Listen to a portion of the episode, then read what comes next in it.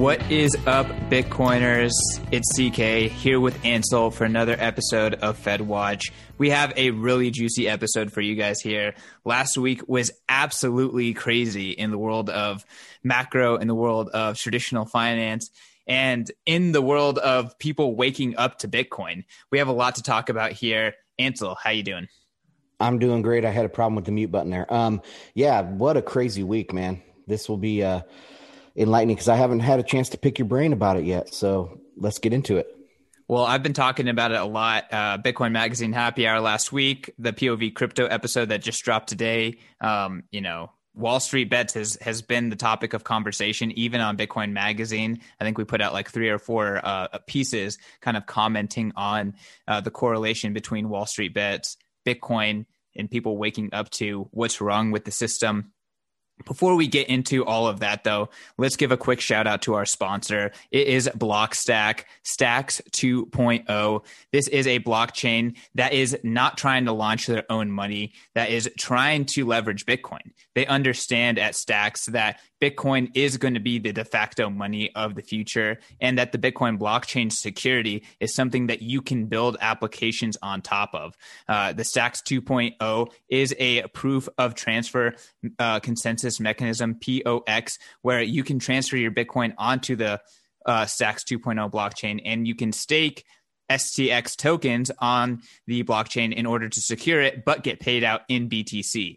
All of the economy inside the on the Stacks 2 blockchain is all centered around Bitcoin, and it's all centered around finding new and creative ways to scale Bitcoin, build decentralized apps, and do things that other altcoins are trying to do, but leverage Bitcoin instead. Really excited to see this direction from the decentralized finance movement and from the blockchain ecosystem.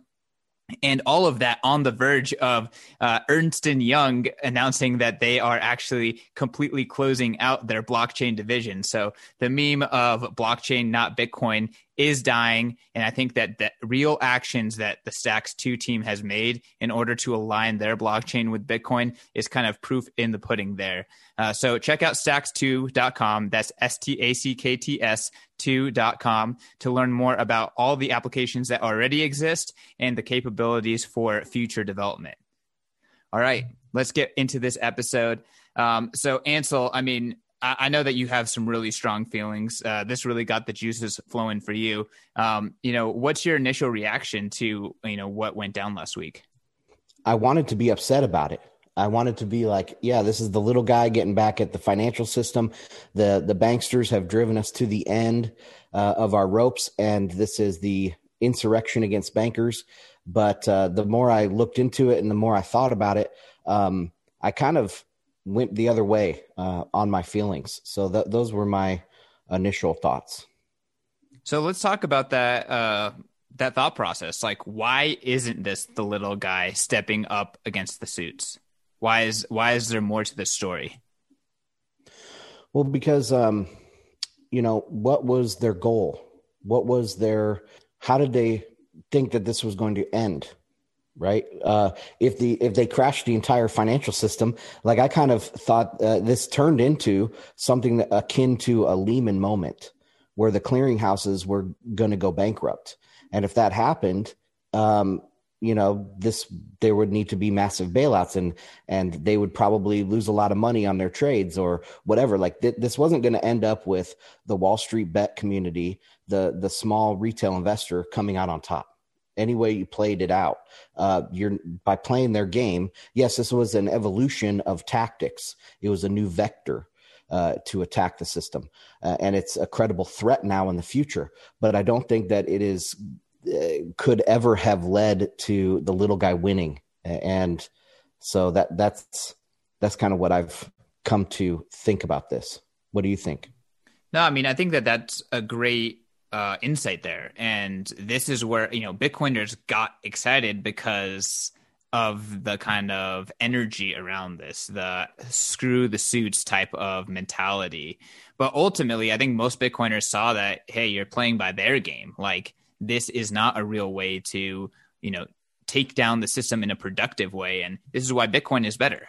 This is what Bitcoin is, a completely alternative system, a system that is being built simultaneously adjacent to the traditional system. And it is a much better tool to, I guess, you know, crash the current system. I also think that, you know, like you said, the Wall Street Bets intention wasn't to take down the system. It wasn't to destroy these clearing houses and to take down the dollar. It was a lot more like, hey, there's an opportunity to moon this stock. You know, these suits, you know, have gravely misunderstood what they're doing, and this is an opportunity to make money. Again, I have a friend who did make a lot of money in this trade, and he's not a Bitcoiner. Like, he does not have the, you know, he's more like screw the suits, but not screw the system. That's kind of his mentality. So it's very different.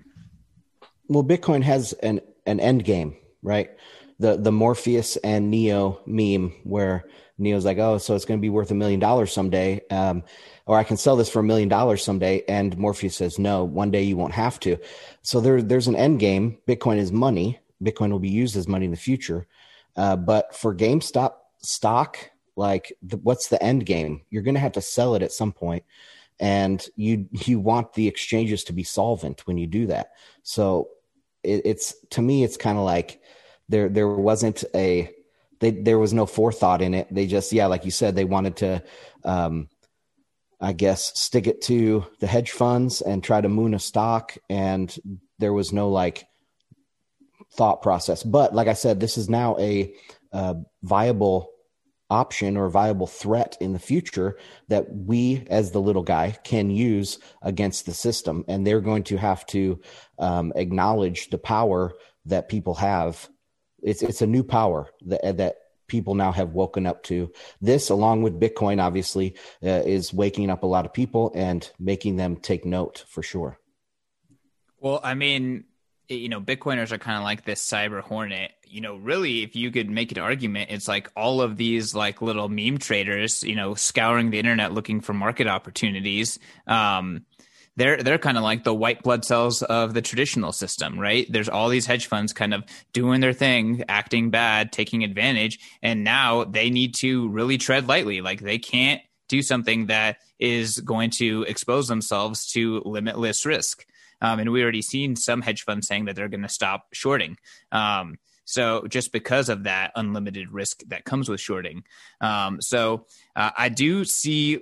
You know, I see this GameStop thing as being the market correcting bad trades made by traditional finance. And that's why when I see the regulators and other folks like that, you know, kind of saying like, oh, this is manipulation, these meme traders are the bad guys, all this kind of stuff, like the narrative that's being spun from the top down, I don't think it's correct. And we've seen calls for more regulation. And it's like, yo, your regulation didn't stop these hedge funds from taking unlimited risk. You know, the market stopped them. The market is the one who made them pay. It's just, you know, we've talked about this many times before, but, you know, regulation doesn't necessarily solve problems. If anything, it creates more problems.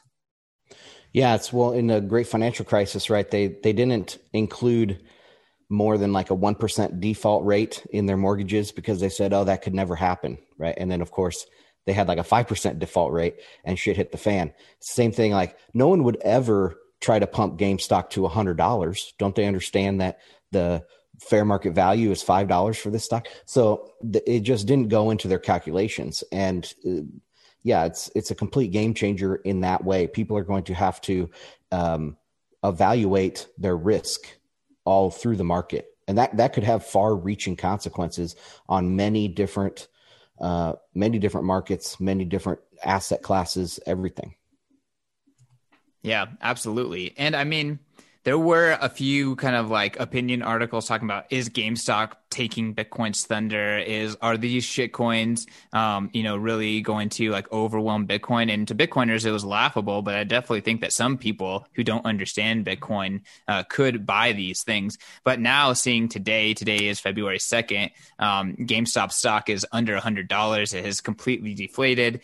We've seen Dogecoin pump and then completely deflate, you know, these things are shitcoins. And if you look at Bitcoin compared to other assets, Bitcoin is literally in the top, I think it's in the top 15 of largest assets by market cap in terms of like, in terms of stocks, right? So if you were to compare Bitcoin to stocks, like Bitcoin's a large cap, even compared to Apple, even compared to Netflix, even compared to the SPY, S&P 500 index. You know, Bitcoin has an enormous amount of market cap to it. And it really, I think Bitcoin is real. And a lot of people don't quite understand the difference between Bitcoin and some small cap stock that you can pump, just because Bitcoin does also have that reflexivity and massive volatility factor. It is a massive asset regardless of that. Yeah. And when you saw this kind of mania leak over into crypto, it went into Dogecoin, one of the smallest, easiest pumpable coins. It didn't go into Bitcoin with a $500 or $600 billion market cap now. It's much harder to move. And we saw when they tried to do it in silver too. I don't know if we're going to get into that, but with the silver, they tried to pump it, and it went up $2 from $27 to $29. And then there is a large premium on the physical right now, but they couldn't really move silver. And I don't think they would be able to really move Bitcoin either. Bitcoin it's grown up in the wild. What was that Andreas thing about how Bitcoin is exposed to the internet? And that is what makes it robust, right? The defenses of Bitcoin are very robust because it's exposed out there. It's decentralized. There's no regulator to take care of it and protect it. So it had to grow really thick roots where, so I think if these guys come and try to pump Bitcoin unduly, then it will blow up in their faces really quick. I don't think they can do what they did to GameStop to Bitcoin is what I'm trying to say.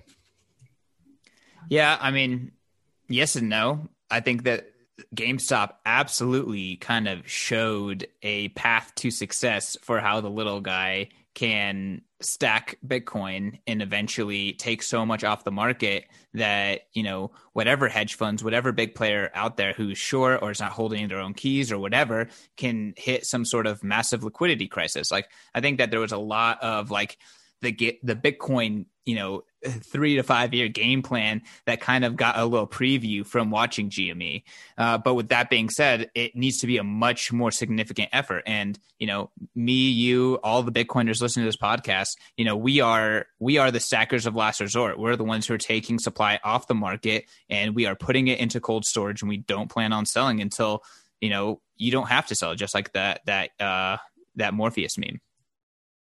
Well, I think that Bitcoin would be much harder to do this to than some other stock or some small altcoin.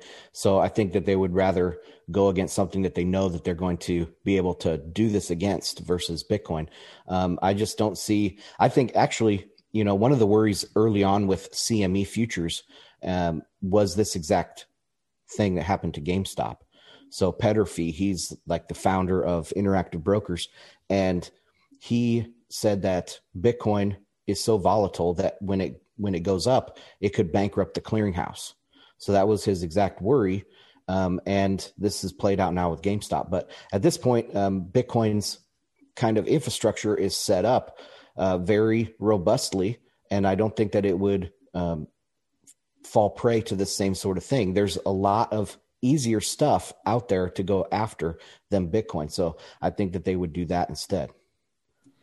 So, I mean, what do you think that this means for, you know, this kind of market activity and how Bitcoin plays into it? Because I think a lot of Bitcoiners were extremely excited. A lot of Bitcoiners were like, this is the same that can happen with Bitcoin. We need to use Bitcoin to do the same thing. It'll work better. You know, where, like, how do you kind of see, you know, this change in market mentality fitting into the Bitcoin revolution? Well, I see that the two major stories from this year have been the Capitol, right? The Capitol riots, and now this GameStop thing, at least in my world. And so, but what are those two things? What do they display for us? Well, the Capitol riots were 50 pretty much unarmed people were able to terrify the living daylights out of the highest legislature in the land, right? The Congress. To me, it exposed the Congress as very weak people.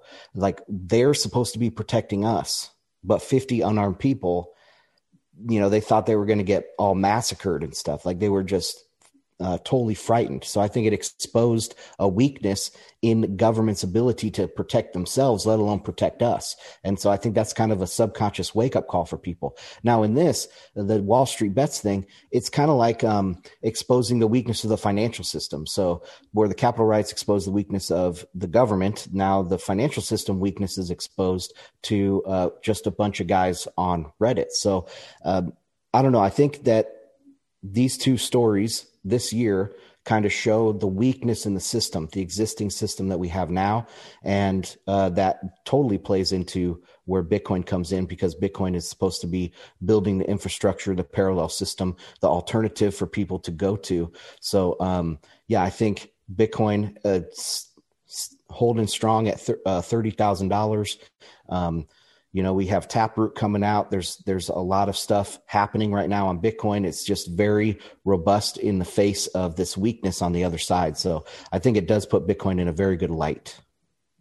Yeah, no, absolutely. And I think that the way that you teased out these kind of two events as showing the fragility in both like our leadership in the United States in particular, and then like, you know, even the mentality of folks. Like last night, AOC was on Instagram, on Instagram Live, talking about her experience. And okay, yeah, it was traumatic, but at the same time, you know, she's not the type of person that is going to ride on the horse leading an army. Like, that's pretty freaking obvious that, you know, the moment was very, very frightening to her, and she was extremely scared. Like, you know, that's not the type of leader that she is.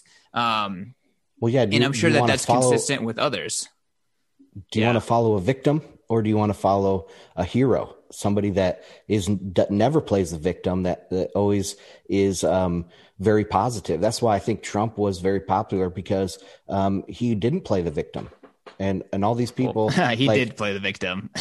He was always crying. I think Trump fooled people, but I think that he's just as much of a coward and a product of the fiat system as any of these other politicians too. I just think that he was trying to tap into the energy that is real, and the demand for you know, truth and leadership, and you know, effectively the opposite of what the swamp represented.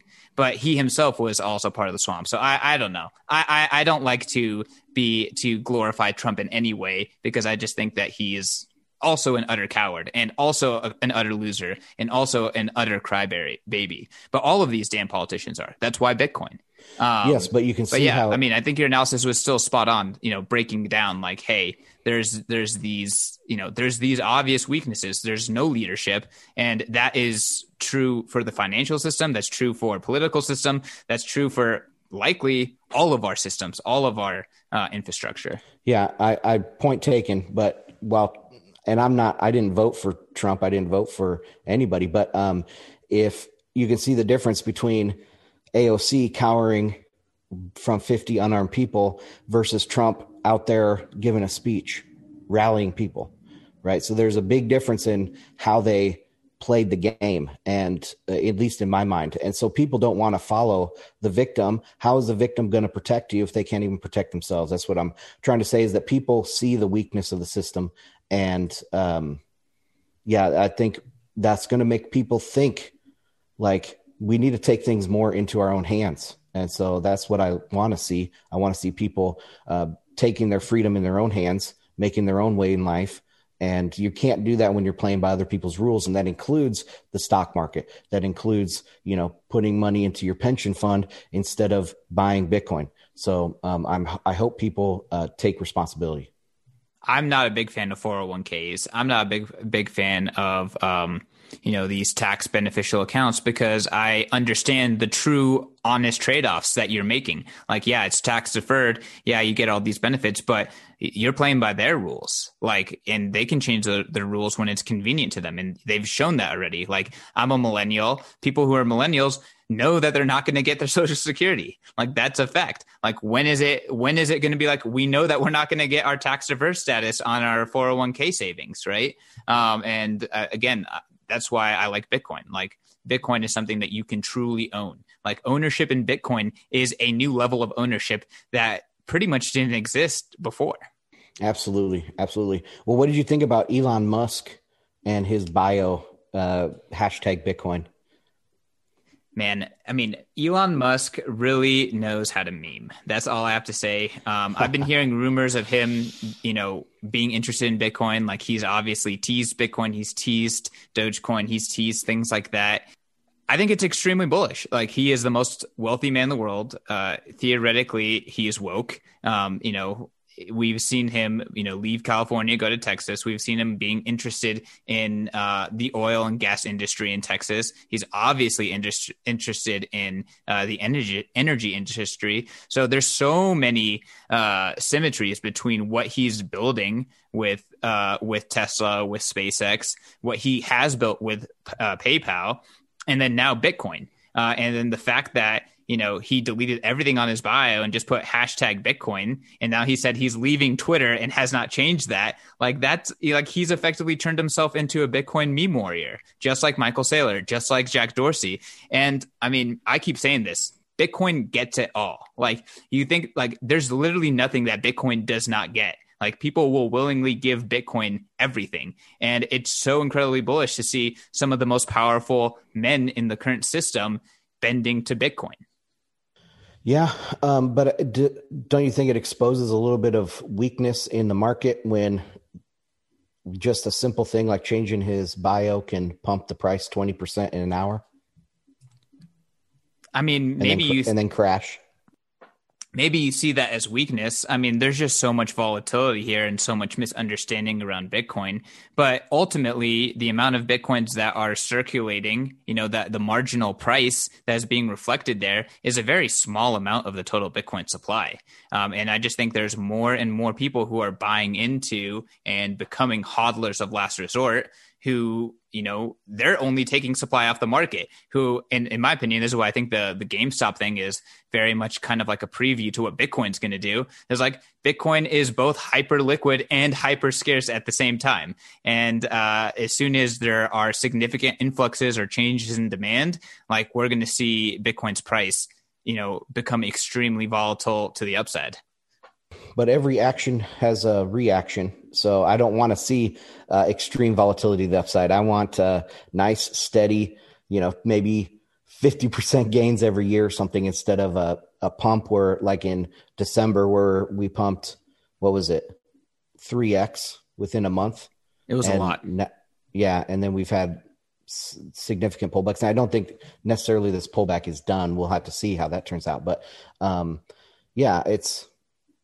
I don't think my initial reaction when I woke up in the morning and I saw the price had shot up like that after Elon, I was disappointed. I really didn't. I thought Bitcoin was a deeper market than that to react like that. And so I don't think that was it was kind of a negative to me. I don't know. But again, like, this is an extremely powerful, influential individual putting his rubber stamp on Bitcoin in a big way. I don't know. I have a lot more optimistic, you know, like, he's the richest man in the world. In a big way. Every single other person under him is less in terms of, you know, at least his buying power. Yeah. But he had Dogecoin on there at one point. Yeah, but that was obviously a joke. And then he went on to CoinDesk, or he went on to Clubhouse, and he said, like, yeah, Doge is a joke. But I feel like even though I'm late to Bitcoin, you know, it's on the verge of being gaining mass adoption and mass acceptance. So I mean, I don't know. I think that the market was able to tell that he's serious. Like, he actually is putting his stamp on Bitcoin. And again, like, I think, you know, Bitcoin scarcity is something that will destroy markets. It will destroy clearinghouses. Yeah. It will wreck people until Bitcoin fully becomes a legitimate asset. And once Bitcoin fully becomes viewed as a legitimate asset by the general public, then we're going to see that consistent just up. But until that happens, there's just going to be the volatility that's created by the asymmetric knowledge about what Bitcoin is and how Bitcoin is going to play into the future. Yeah, I agree with all that. I remember that analogy of Bitcoin being a oil tanker or something, that it just takes a long time to turn an oil tanker. They can't just turn on a dime. So I thought Bitcoin was getting to be more like that, but the Elon drama made me a little bit disappointed in Bitcoin. But hey, we'll see. We'll see how it goes. Don't be disappointed, man. The volatility is part of the value prop. Volatility is part of the fireworks. And I mean, I've already, like, we've seen people say like, oh, Bitcoin's boring because it's not volatile enough. So as soon as you think Bitcoin's not volatile enough, it's going to rear its beautiful volatile head around. Yeah. I mean, that's good to get headlines and that's good to get adoption in a way.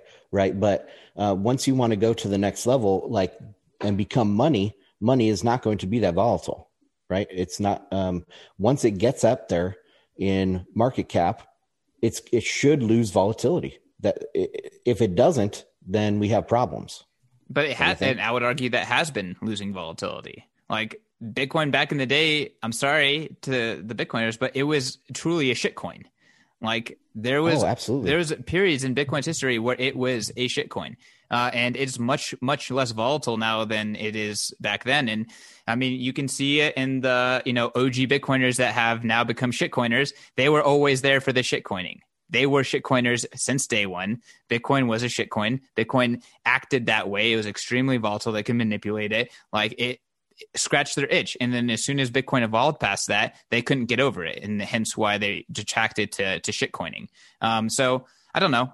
You've been here for a long time, but I would say that throughout my 4 years here, like I've seen Bitcoin become less volatile, more legitimate. Yeah. But yet it's still extremely misunderstood. It still is extremely scarce, and volatility is still part of the short to medium term adoption cycle, in my opinion. Yeah, I would say that Bitcoin did act like a shitcoin, but Bitcoin, it was never an actual shitcoin, right? Sure, I'll make that correction. Yeah. Shame on me to speak ill of Bitcoin. Yeah.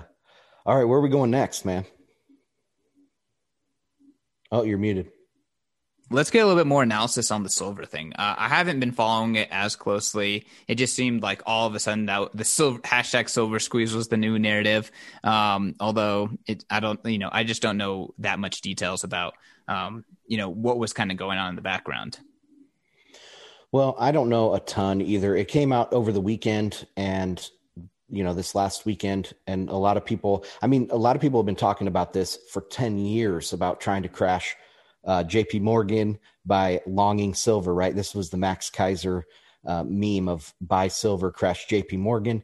And this fit with the narrative of the little guy getting back at banks for Wall Street Bets. And so I kind of thought there was something to it.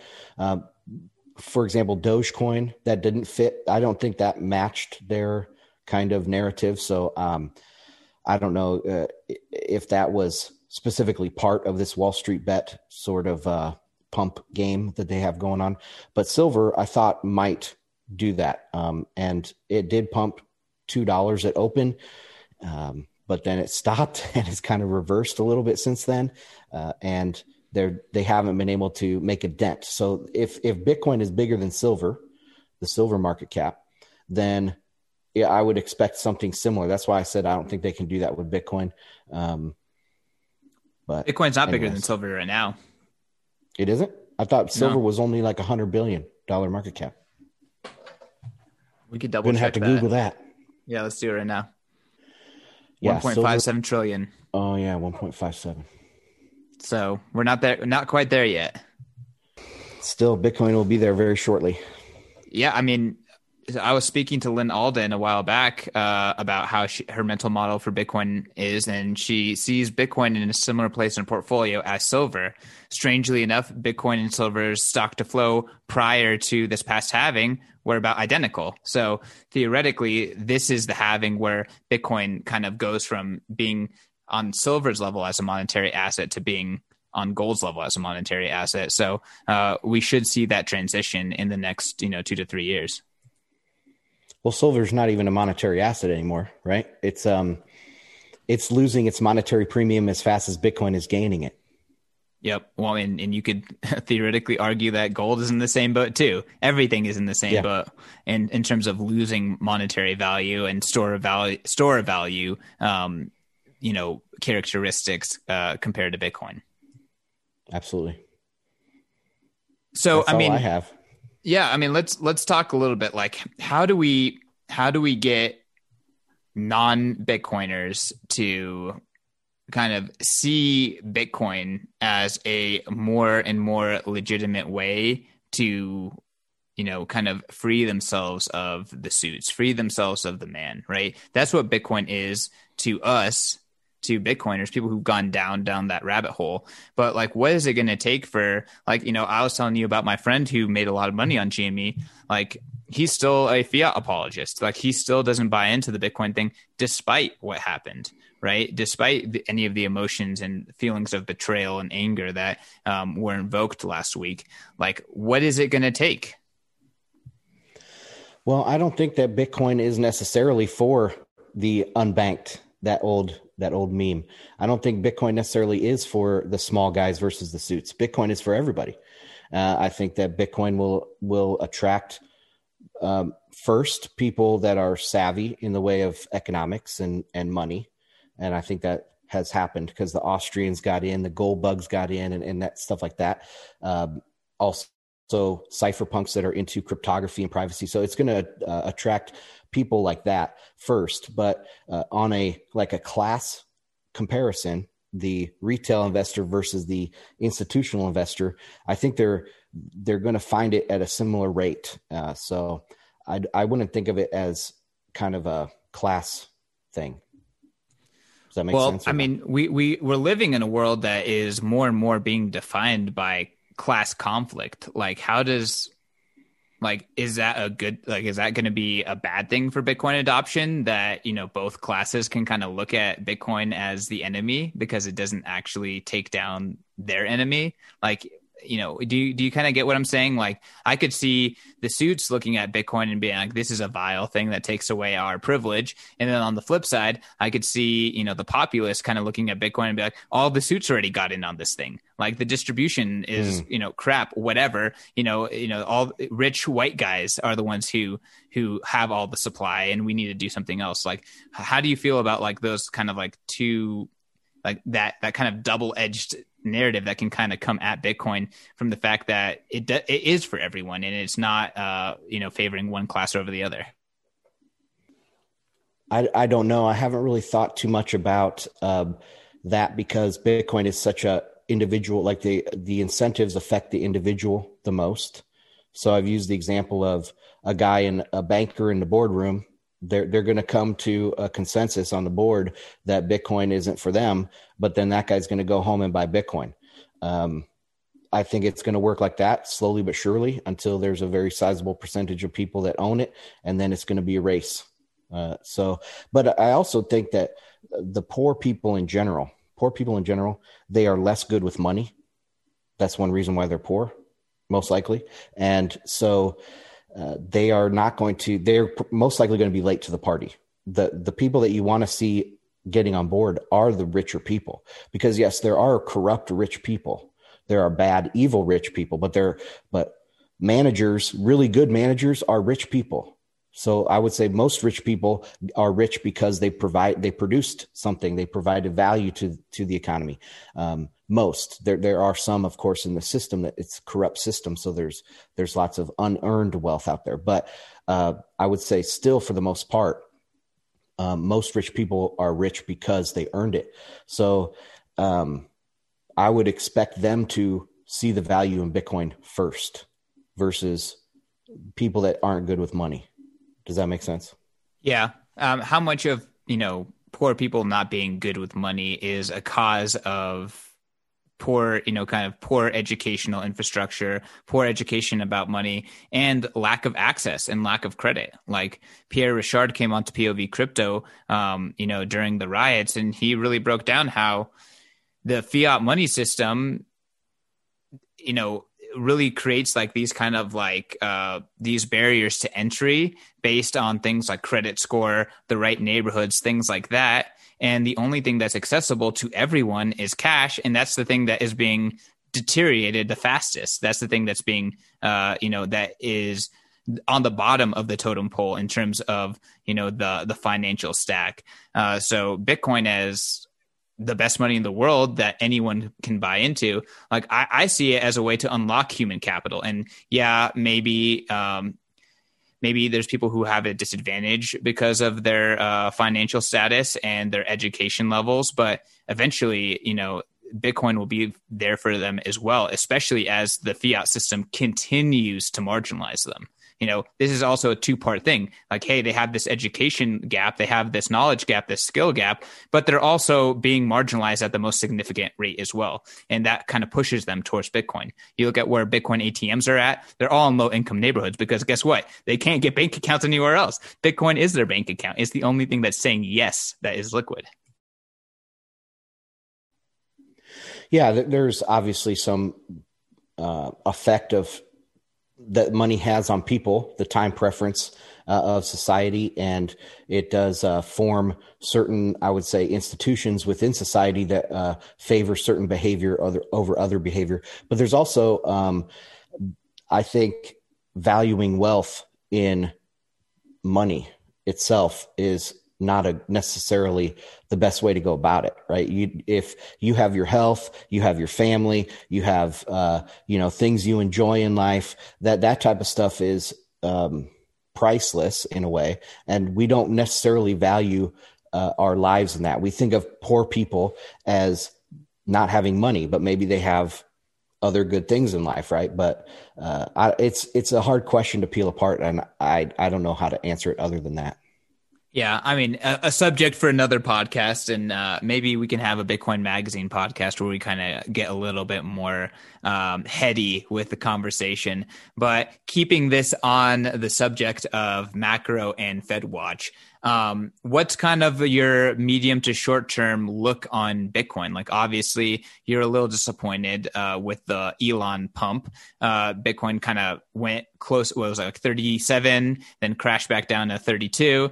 You know, today is the second, and Bitcoin is back up to 35. You know, what's your TA on Bitcoin? How do you kind of see the market continue to develop in the short term? Well, I thought that Bitcoin needed a significant pullback, and we've gotten that, but there was also, I thought it was going to go lower, but the other option is that you can just stretch it out with time.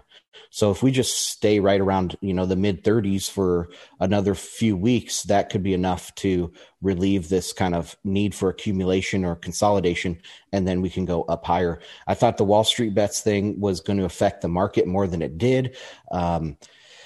Seems the S&P is right back in its normal channel. The oil is pumping today, so that is a good sign for stocks in general. The dollar is breaking out too, though, so we have to see how that will affect the markets. A strong dollar will affect the how that will affect the markets in the next few weeks. But if that does continue and the dollar goes up significantly, then it will definitely provide pressure on the markets in general, and maybe even Bitcoin too. So we'll have to see how that develops. One of my favorite metrics is the Mayer multiple. It just kind of gives you a really good understanding of, you know, where Bitcoin's price is compared to, you know, the last 200 days. And right now the Mayer multiple is at 2. Historically, accumulation should happen anywhere under 2.4. of the Mayer multiple. So yeah, we really need to stretch out this 30K price point so the 200-day moving average can catch up to it. Because right now the price point is double the 200-day moving average, which, you know, is signaling that, yeah, historically it's still good accumulation time, but it is expensive. Like, this is the upper echelon or the upper level of what is acceptable kind of Bitcoin accumulation time. So either time or kind of reverting a little closer back to the mean, I could see that as being very healthy. Yeah. I don't know if this is a good place to put it, but I was doing some, a little bit of research on the previous bull cycle, and how we always had the 30% to 40% pullbacks. And it was just interesting that that was about the amount of margin in the system. So you had a lot of people 3X, because Bitfinex offered up to 3X leverage and they when they were one of the bigger exchanges. And so the 1/3 move, 33%, squeezed the longs or squeezed the shorts. And it's very interesting that it was marked out the tops. Now, if you put that into today's context, you know, again, I think that we crashed just under 30%. So another 5 to 10% lower would be right in line with historical and right in line with the overall kind of margin in the system. Very interesting. I mean, I think the idea of margin, it plays a really big role, and, you know, margin played a big role in the GME thing. And I think that margin is going to continue to play a really big role in Bitcoin's history and future price action. So part of Bitcoin, I think, is destroying margin. Like, that's kind of like the long game for Bitcoin is destroying the ability to margin or to kind of have that kind of leverage. Yeah, I think that the kind of connection there is valid and interesting. Right on, right on. What do we got? Anything left? I think it's a good place to wrap it up. Next week, guys, we have Nick Bhatia coming on. Extremely excited. So excited. You need to be reading his book, Layered Money. You need to listen to all the podcasts that he's done since dropping the book, Layered Money. And yeah, you need to follow Nick, because, you know, he has a very, very good understanding of the current financial system and a beautiful kind of vision for how Bitcoin can evolve into filling the gaps that the current financial system is eventually going to leave. But yeah, until then, make sure to check out this podcast. Make sure to subscribe to the FedWatch Bitcoin and Macro podcast feed. This is the second episode that is not on the Bitcoin Magazine podcast feed. It's on its own FedWatch feed. Of course, we're on YouTube. So if you're on YouTube, go over to your podcast player, subscribe to our feed. We need to get as many of the previous listeners onto this podcast as possible. But yeah, until then, follow me at @CK_Snarks. You can find me at Bitcoin Magazine as well. We just moved Bitcoin 2021 to Miami, June 4th and 5th. The excitement around that has been absolutely unbelievable. We have sold an enormous amount of tickets the last 2 days, and I believe that, you know, we've had thousands of people interacting with our Twitter and other marketing. So keep an eye out for that. b.tc/conference if you want to learn more. We're going to have guys like Chamath, Nick Szabo, Jack Dorsey all speaking at the event. So very, very exciting stuff. Ansel, where can people find out more about you?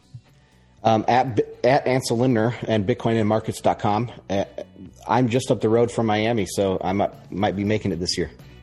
Let's go. Well, you know, you got a ticket on Bitcoin Magazine. Everyone else, go check out b.tc/conference to get your ticket.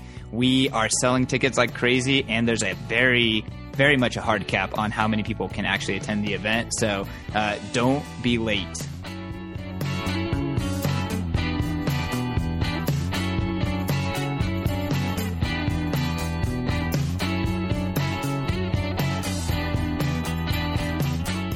A quick reminder that all of the content in this episode is for informational and entertainment purposes only. You should not construe the information as legal, tax, investment, financial, or any other advice. Nothing contained in this presentation constitutes a solicitation, recommendation, or offer by BTC Media, the Let's Talk Bitcoin Podcast Network, or any third-party service provider to buy or sell securities or any other financial instruments. do your own research.